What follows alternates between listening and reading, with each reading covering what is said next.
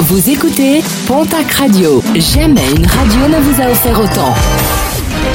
L'information locale à 9h, c'est sur Pontac Radio. Bonjour Jean-Marc Courage Sénac. Très bon mercredi, merci de votre fidélité.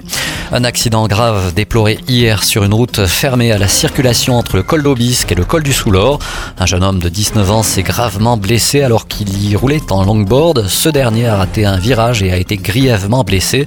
Il a été évacué par hélicoptère vers l'hôpital de Pau. La lutte contre les rodéos urbains se poursuit dans la région et notamment dans les Hautes-Pyrénées. La semaine dernière, plus de 90 véhicules ont été contrôlés sur les communes de Tarbes et de Lourdes. 11 infractions ont été relevées.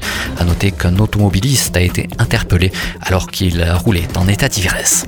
Premier résultat satisfaisant, celui du dynamitage réalisé hier pour purger la falaise qui surplombe la RD 934, l'axe routier qui mène au col du Pourtalais.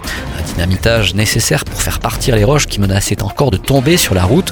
Un chantier qui doit encore durer plusieurs jours. L'objectif est de pouvoir rouvrir la RD 934 avant la fin juin au plus tard. En sport, rugby, la première recrue de la section paloise pour la saison 2023-2024. Le club béarnais vient de signer officiellement l'ouvreur anglais Joe Le joueur âgé de 26 ans compensera notamment le départ de Zach Henry. Joe Simons a signé un contrat de deux ans avec la section paloise, la section qui pourrait également confirmer prochainement l'arrivée du deuxième ligne international néo-zélandais Sam Whitelock, selon les informations de nos confrères de la République des Pyrénées. Le retour du festival Baraka Cirque à Tarbes, ce sera dès ce samedi jusqu'au 10 juin prochain du côté de Tarbes. Un festival organisé par l'école de cirque Passing qui met en avant les arts circassiens. Pour retrouver tout le programme, direction internet passing65.fr. Et puis une conférence sur le bois de Casamont, ce sera samedi sur la commune de Barcelone du Gers.